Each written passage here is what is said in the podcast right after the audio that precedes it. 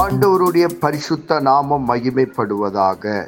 Panchkula Bethel IPA சபையின் சார்பாக உங்களை வாழ்த்துகிறோம். இது தினசரி வேத தியானம். இன்றைய வேத தியானத்தை கேட்டு ஆசீர்வாதங்களை பெற்றுக்கொள்ளுங்கள்.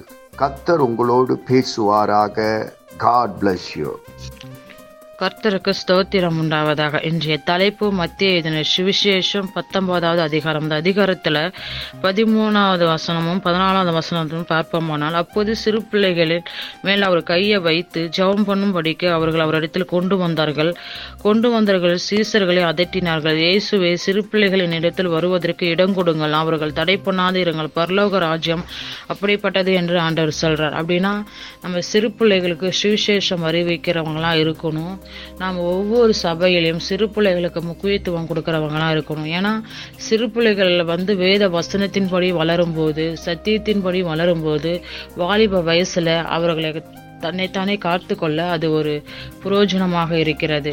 அப்படியே நம்ம இங்கே பதினாறாவது வசனத்திலிருந்து இருபத்தி நாலாவது வசனம் வரையும் நம்ம தியானித்தோமானால் ஒரு உண்மைகளை ஆண்டவர் சொல்கிறார் எப்படின்னா ஒருவன் வந்து ஆண்டவர்கிட்ட வந்து நித்திய ஜீவன் அடைவதற்கு நான் என்ன என்ன ஆண்டவர் செய்யணும்னு சொல்லி கேட்கும்போது ஆண் ஆண்டவர் சொல்கிறார் எப்படின்னா நீ வந்து சில கற்பனைகளை கை கொள்ளணும்னு சொல்லி கேட்கும்போது அப்போ வந்து சொல்கிறாரு என்னென்ன கற்பனைகள்னு சொல்லும்போது விபச்சாரம் செய்யாத இருப்பாயாக களவு செய்யாத இருப்பாயாக பொய்ச்சாட்சி சொல்லாத இருப்பாயாக உன் தகப்பனையும் உன் தாயும் கணம் பண்ணுவாயாக உன்னிடத்தில் அன்பு கூறுவது போல நீ பிறர் இடத்தில் அன்பு கூறுவாயா என்று சொல்கிறாரு அப்போ வந்து அந்த வாலிபன் என்ன சொல்கிறான்னா இதெல்லாம் நான் சிறிய வயதுலேருந்து நான் க- கடைப்பிடிச்சிக்கிட்டு வரேன்னு சொல்லி சொல்லும்போது அப்போ என்ன என்கிட்ட என்ன குறை இருக்குதுன்னு ஏசாப்பாக்கிட்ட அந்த வாலிபன் கேட்குறேன் அப்போ வந்து ஏசாப்பர் சொல்கிறாரு அதற்கு ஏசப்ப இயேசு நீ பரிபூர்ண நற்குணவனா இருக்க விரும்பினா போய் உனக்கு உண்டானவைகளை விற்று தரித்திருக்க கொடு. அப்போது பரலோகத்தில் உனக்கு பொக்கிஷம் உண்டா இருக்கும் பின்பு என்னை பின்பற்றி வா என்றார். அந்த வாலிபன் மிகுந்த ஆஸ்தி உள்ளவனா இருந்தபடியா அந்த வார்த்தை கேட்டபோது துக்கமடைந்து போய்விட்டான்.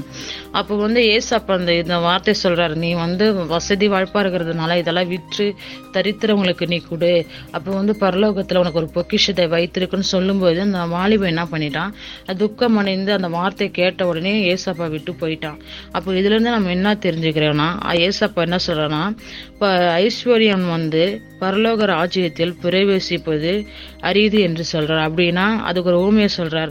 மேலும் ஐஸ்வர்யன் தேவனிடத்தில் ராஜ்யத்தை பிரவேசிப்பதை பார்க்கலும் ஒட்டகமானது ஊசியின் காதிலே நுழைவது எளிதா இருக்குமா என்று உங்களுக்கு சொல்லுகிறேன் என்றார்.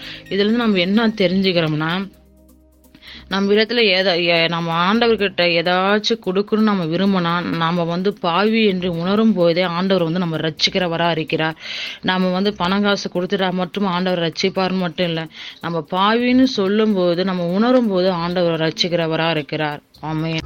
நாம் செவிப்போம் பரலோகத்தின் தகப்பனே இந்த ஆசீர்வதிக்கப்பட்ட காலை வேலைக்காக உமக்கு நன்றி சொல்லுகிறோம். இந்த வேத வசனத்தின் மூலமாக எங்களோடு கூட பேசினதற்காக நன்றி. இந்த வேத வசனம் எங்கள் வாழ்விலை கிரியை செய்வதாக உம்முடைய நாம மகிமைப்படுவதாக இயேசு கிறிஸ்துவின் நாமத்தில் செபிக்கிறோம். எங்கள் ஜீவனுள்ள நல்ல பிதாவே ஆமேன்.